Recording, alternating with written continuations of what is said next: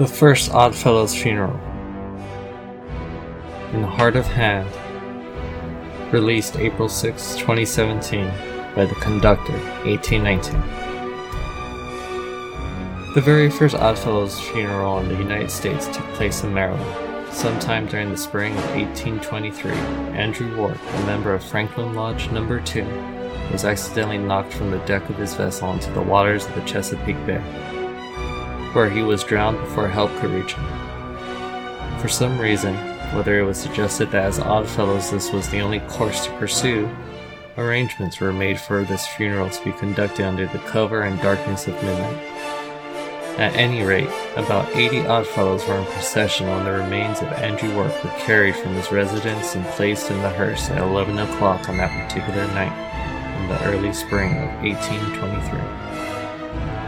To those who observed the procession, it must have presented a novel spectacle.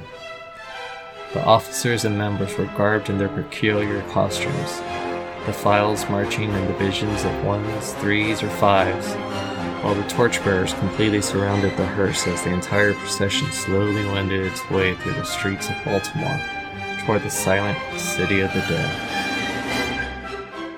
Upon reaching the cemetery, the corpse was carried from the hearse and lowered into the last resting place on earth just at midnight, after which each brother present, as he passed around as silently as possible, placed a shovel of fresh earth above the cold form in the open grave. To a spectator, these men might have appeared as a band of mutes, as not a word was spoken during the entire ceremony. The procession reformed and marched from the place of interment.